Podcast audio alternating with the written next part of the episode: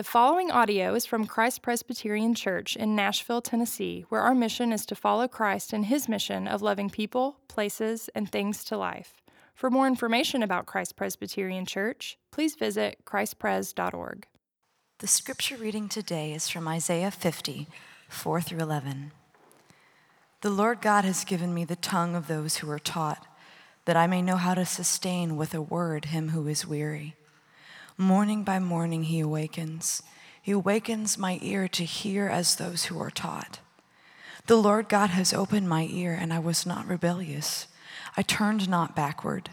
I gave my back to those who strike, and my cheeks to those who pull out the beard. I hid not my face from disgrace and spitting. But the Lord God helps me. Therefore, I have not been disgraced. Therefore, I have set my face like a flint and I know that I shall not be put to shame. He who vindicates me is near. Who will contend with me? Let us stand up together. Who is my adversary? Let him come near to me. Behold, the Lord God helps me. Who will declare me guilty? Behold, all of them will wear out like a garment. The moth will eat them up. Who among you fears the Lord and obeys the voice of his servant? Let him who walks in darkness and has no light trust in the name of the Lord and rely on his God. Behold, all you who kindle a fire, who equip yourselves with burning torches, walk by the light of your fire and by the torches you have kindled. This you have from my hand. You shall lie down in torment. This is the word of the Lord. Thanks, Thanks be to God. God. Thank you, Emily. My name is Lee Eric Fesco. I'm the Director of Discipleship here at Christ Presbyterian Church. I've actually only been on staff now, uh, entering into my fourth week, though I've been a member here along with my wife for, for 15 years. So I am the oldest new person there ever was. Something else you should know about me growing up, uh, I was an odd looking kid. I had peculiar features. For instance, my hair, rather than grow long, it grew tall. My uh, measurements were always a bit on the shorter end of the measuring stick. For whatever reason, I didn't start losing my baby teeth till around fourth grade. So I, I was a bit odd. I got my fair share of teasing. My brother and I, we had a, a job when we were in grade school. We were paper boys and we delivered the San Mateo Times five days a week. We also had to go door to door with that job, collecting the subscriber fees. That was a fun part of the job. There was one instance in, my, in, in particular where my brother rang the bell and an uh, older lady answered. She looked like she was someone's grandma, and, and uh, she said to my brother, Oh, how nice! It's the paper boy. And then she looked at me and said, And who are you? You must be the younger sister. I was so, I was so stunned. I, did, I, didn't, I didn't even know how to respond. I think I just said, Yes, ma'am, I'm the younger, younger sister. That's who I am. I mean, I knew I was a little odd looking, but did I really look like a girl? All right. She thought I was a girl. But there was another instance right around the same time in my life where someone said something to me that more than stunned me, it hurt. It straight up hurt. I was riding my bike with a few of my friends, and, and we were headed to the downtown part of where we lived, and it was a stranger. I'd never seen this person before, never seen him since. I don't know how old he was. I knew he was older than me, and so I presumed him to be a, a grown up, someone probably who should know better. And as we neared him, we were going slow enough where I could hear what he said, and he was looking right at me as he said it. He looked at me and said, oh, Wow, what an ugly looking kid. I went home and I told my mom what had happened. I was in tears, and she did her best to, consoling, to console me, telling me something only a mother would tell her son Oh, don't let that get you down. He's just jealous because you're so handsome. Only a mother would say that in a moment like that, right? Thanks, mom. It was a total stranger. I didn't know him. He was a grown up, and it hurt. Why do we get hurt by what people think of us? Why do we get hurt by the way people define us, how, how the world might identify us? I think we get hurt because on some level we, we fear it might be true. What if it's true? What if, what if my worst insecurities that I have are true? What if all the things that people say about me are true? I have one question for you today, just one question. Who are you? Who are you? We're in a sermon series entitled Isaiah Following God in a Difficult World. Identity. It's a difficult topic. It's what makes part of the world so difficult, how, how people identify us, and sometimes even worse, how we identify ourselves. Identity is a trending topic right now, right? And there are all kinds of answers out there. So, who do you listen to? Who do we listen to? Isaiah tells us about a servant. And this is good news. For most of the book of Isaiah, we're seeing words of judgment from Isaiah. The people of God had difficulty, to say the least, being faithful to God. That's a, a theme that's repeated all throughout the Old Testament. Another theme that's repeated is, and that's reiterated to God's people time and again, is the people of God were given an identity. They were told, I will be your God, and you will be my people. You will be my people. Well, God's people had a good bit of difficulty with their identity. They were constantly looking at the neighboring kingdoms, looking over the fence of the kingdoms beside them, and saying, Hey, what, what are your gods all about? What, what is he, she, or they all about? And maybe, maybe we could even incorporate the worship of your God in with the worship of our God. Well, God wasn't having it. You've forgotten your identity. So, throughout most of Isaiah, in fact, right from the get go, when Isaiah was called by God to preach, he told him right out of the gate Isaiah, you're going to be the least popular preacher there ever was. No one's going to listen to you.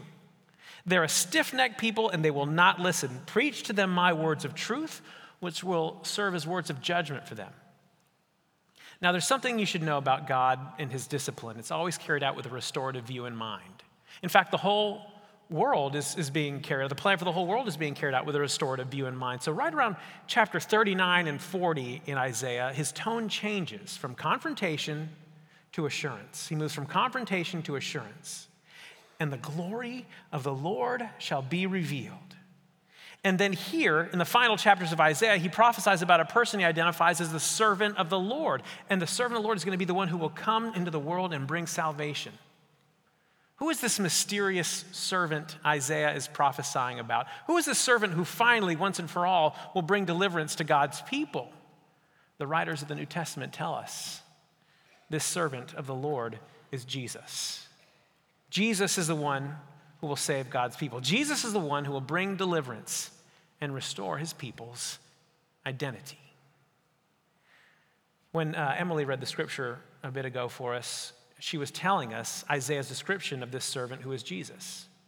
And we can break that passage up into three sections. The first two sections tell us something about Jesus, who he is, unique features about, about Jesus, about this servant who was to come. And if we can understand these two unique features about Jesus in this passage, passage, it will help unlock our questions about identity. It will help us understand the one question we're trying to answer today Who are you? Who are you? Let me read for you once again. This is verse 4 from our scripture passage today. This is Isaiah chapter 50, verse 4.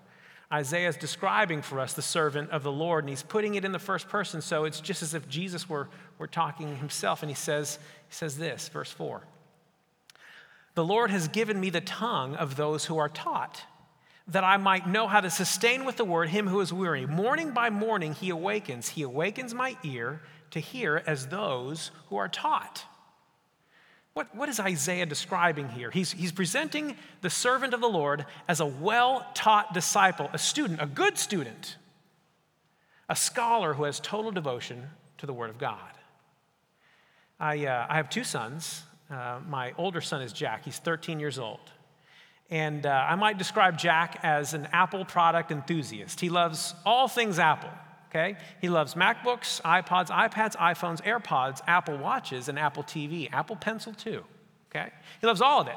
In fact, he can, if you show him your iPhone, he can tell you what kind it is and, and probably what kind of chip and processor are inside of it too, just by looking at it. He loves all things Apple, okay?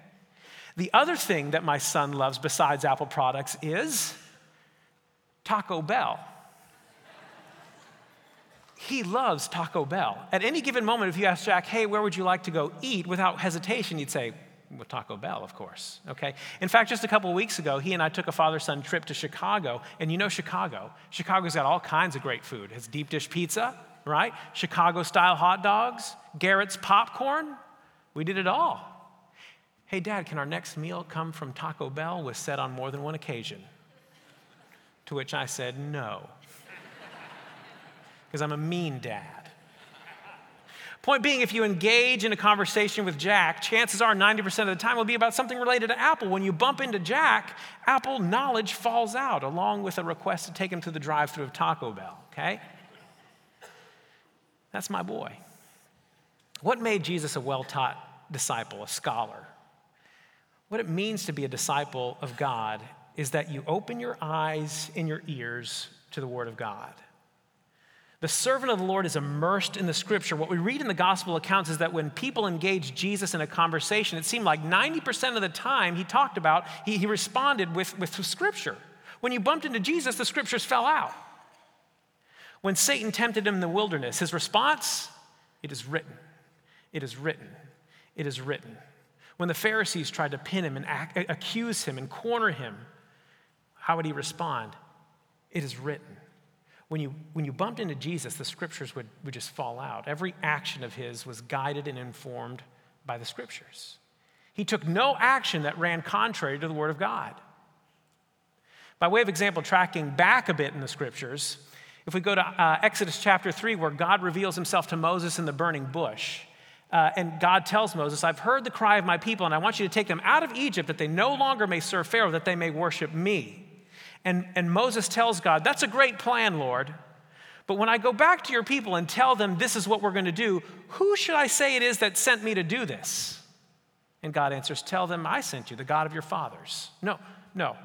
Who, who do I tell them sent me? Your name. What is your name? What should I tell them your name is? Who are you? What is your identity? And it's here that God reveals to Moses his holy name. In our Bibles, that name is rendered as I am who I am.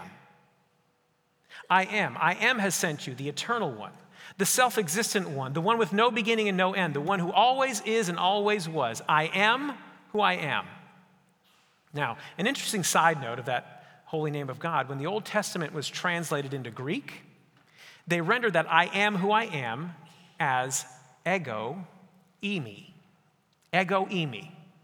Now, why is that important? Because if we fast forward to the New Testament, to the book of John, and we look at the instances where Jesus made many of his I am statements, in each one of those instances where he makes those I am statements, it's rendered as ego eimi which was not common if you were just making a general I am statement. If I am hungry, I am full, I am tired, you wouldn't use ego eimi. Okay? Yet Jesus, when he would make these statements, he would use the ego eimi construction. Do you see what that means?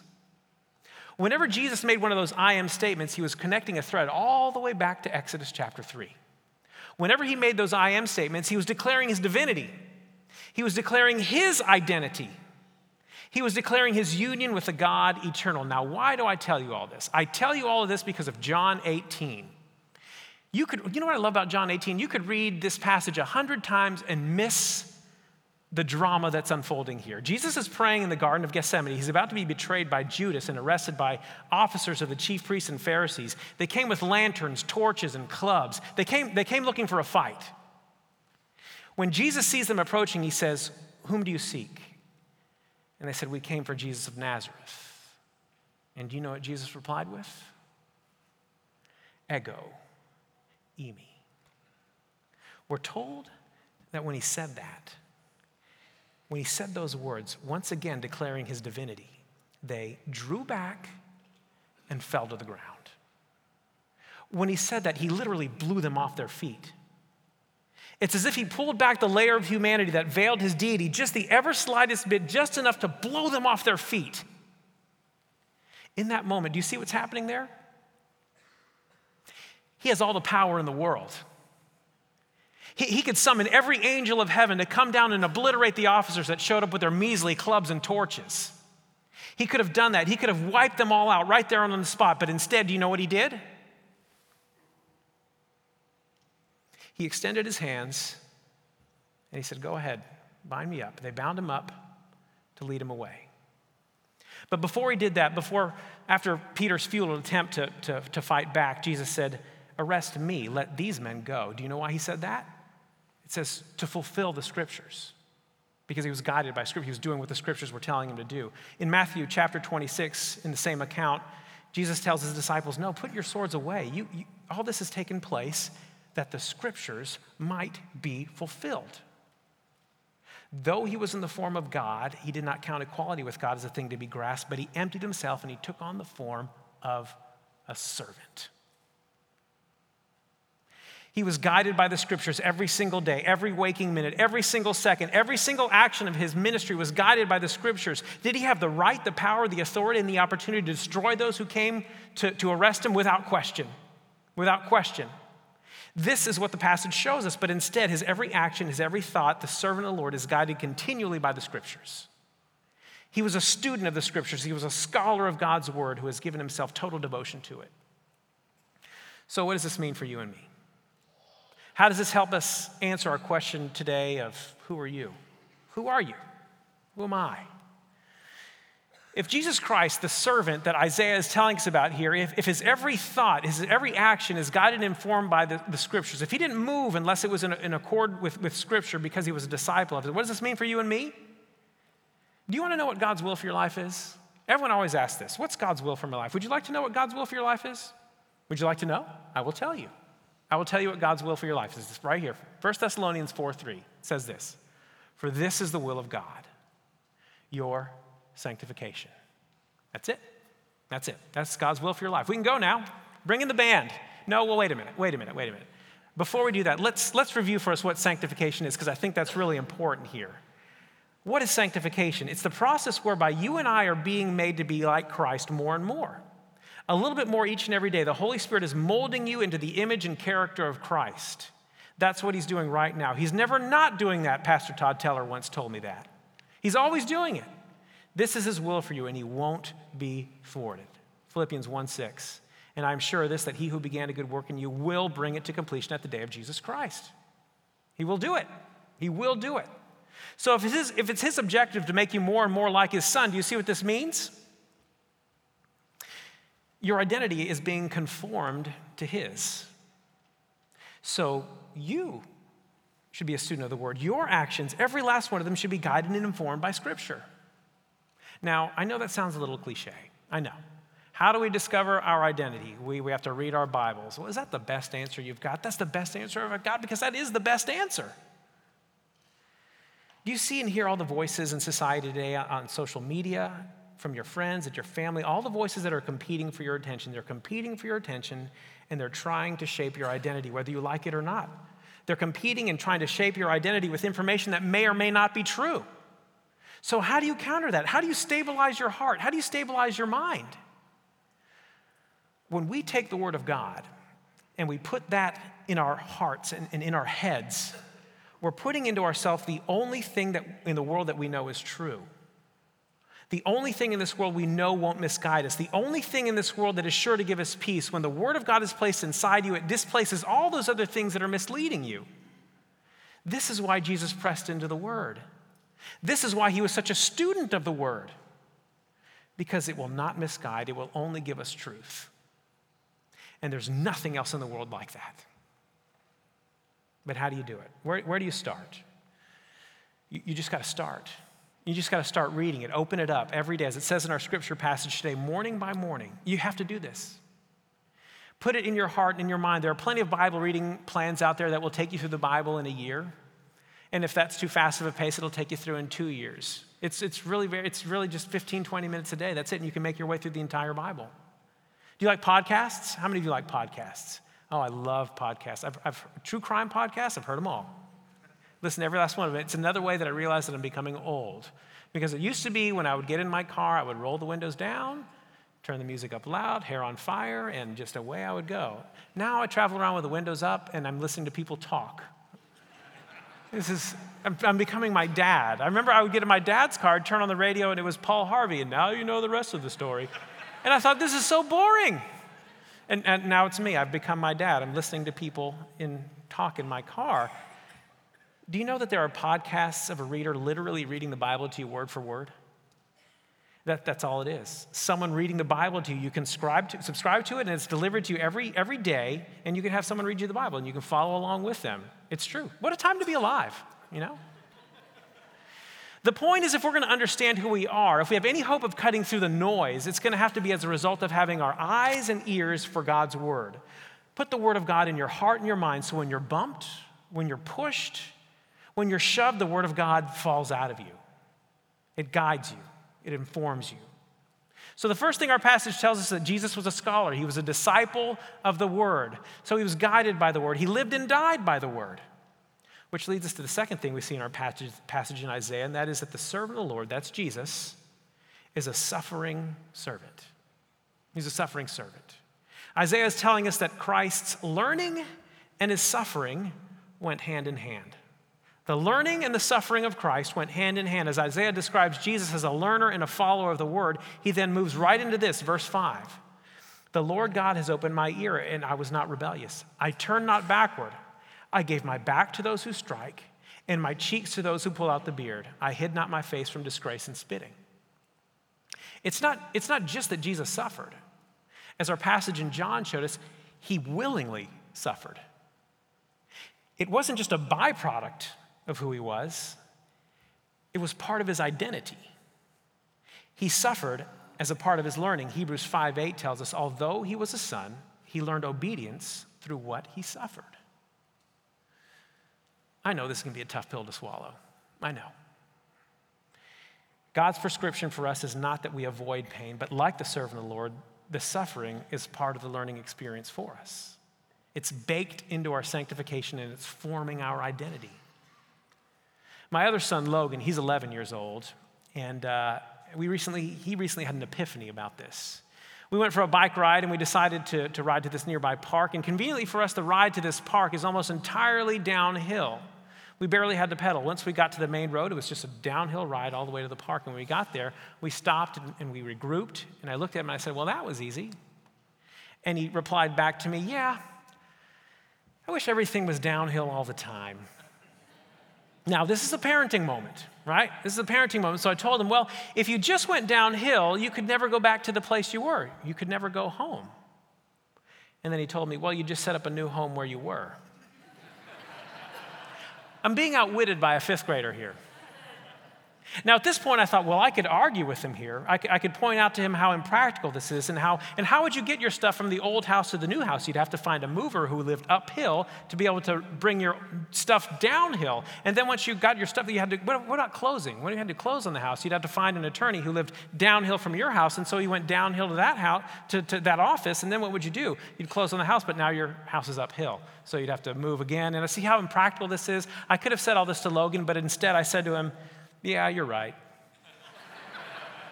Parenting fail, okay?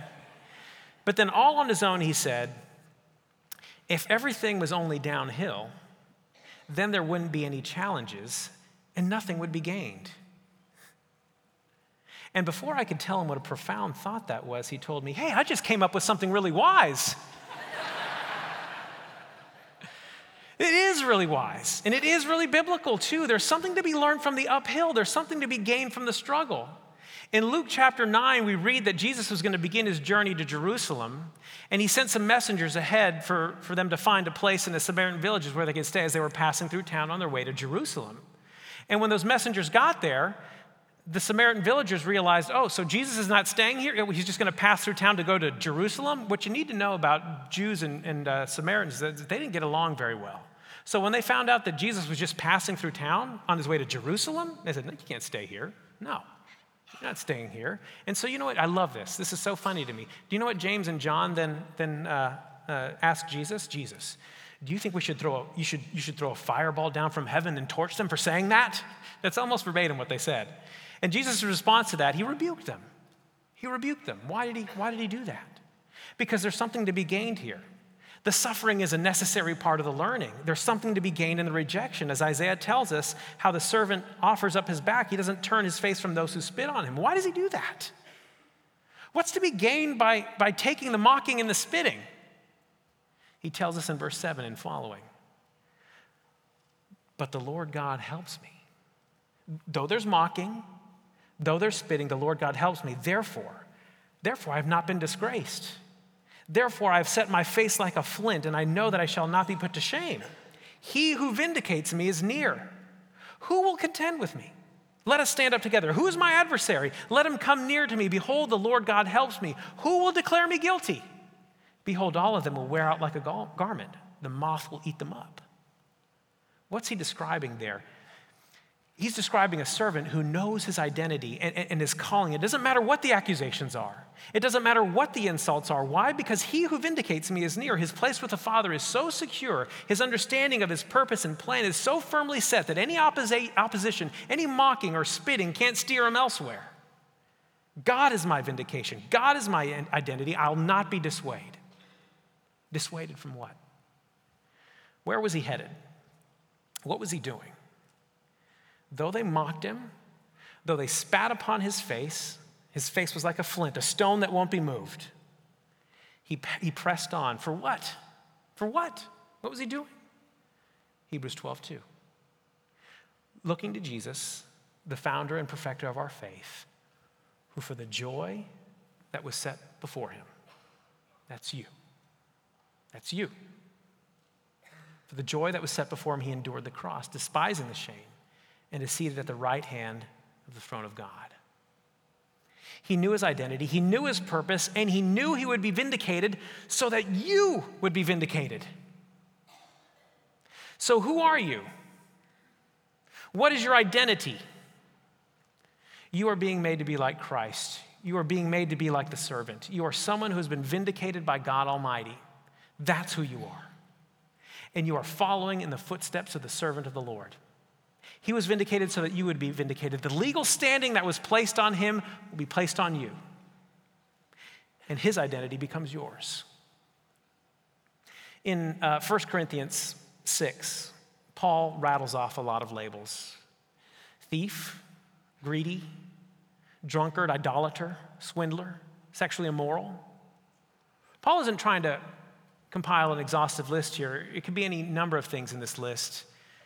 The church at Corinth that he was writing to got themselves into all kinds of stuff. And then Paul goes on to tell us that the people with these identities will, will not inherit the kingdom of God. But then he says this 1 Corinthians 6:11. And such were some of you. But you were washed, you were sanctified, you were justified in the name of the Lord Jesus Christ and by the Spirit of our God. You were vindicated. In other words, you have a new identity. Those other labels don't define you anymore, even if you still find yourself haunted by the former things. Even if someone reminds you of your former labels, your insecurities, the things that you fear are true about yourself, you have a new identity now. This is your identity. This is who you are, and nothing on this earth or anywhere else can change that. What, what labels have been placed on you? What labels have you placed on yourself? Failure?